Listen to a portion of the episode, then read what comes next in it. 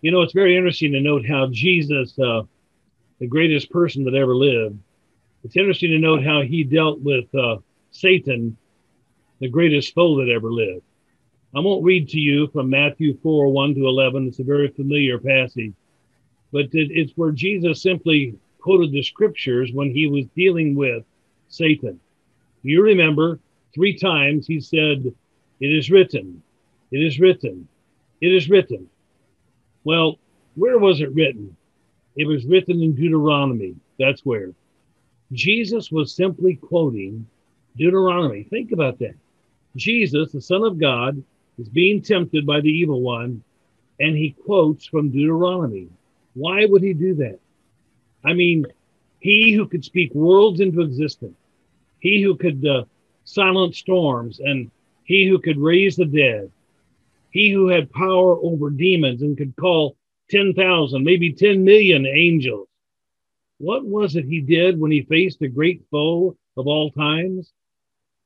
He simply quoted the word of God.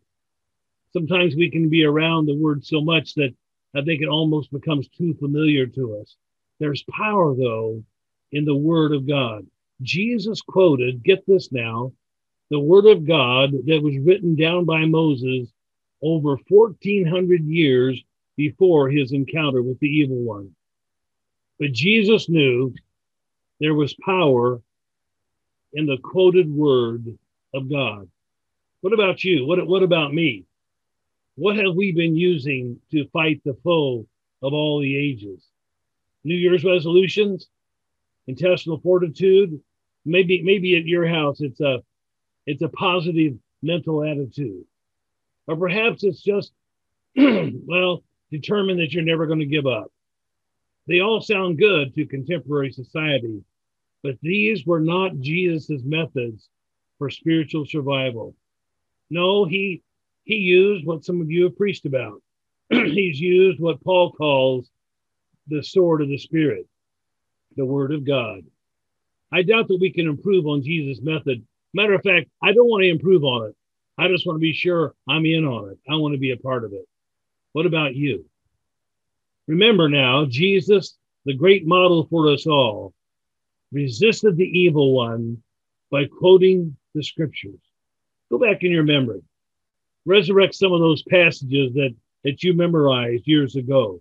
If you can't remember them all, write them down. Quote them to your family. Keep them near you and try to re-memorize some of them as well. I asked you a question. Do you do you have a life verse? If you don't, I would encourage you to get one. If you have one, bring it out. Look at it. When I was 14 years old, that's been nearly 20 years ago now, the Holy Spirit breathed on Second Corinthians 4 16 through 18. I was raised in an unsaved home and I, I needed the Spirit of God near to me. And many times I quoted, For this reason we do not faint, but though our outward man perish, yet the inward man is renewed day by day. For our light affliction, which is but for a moment, it works for us a far more exceeding and eternal weight of glory. But here's the key while we do not look at the things that are seen, but the things that are not seen. For the things that are seen are temporary, but the things that are not seen are eternal. Time after time, probably hundreds of times in these years, I have quoted that verse in prayer to God, and I have felt the strength of the Holy Spirit. I, I, don't know about you. I feel better knowing that I'm resisting the evil one using the spiritual tools of survival just like Jesus did.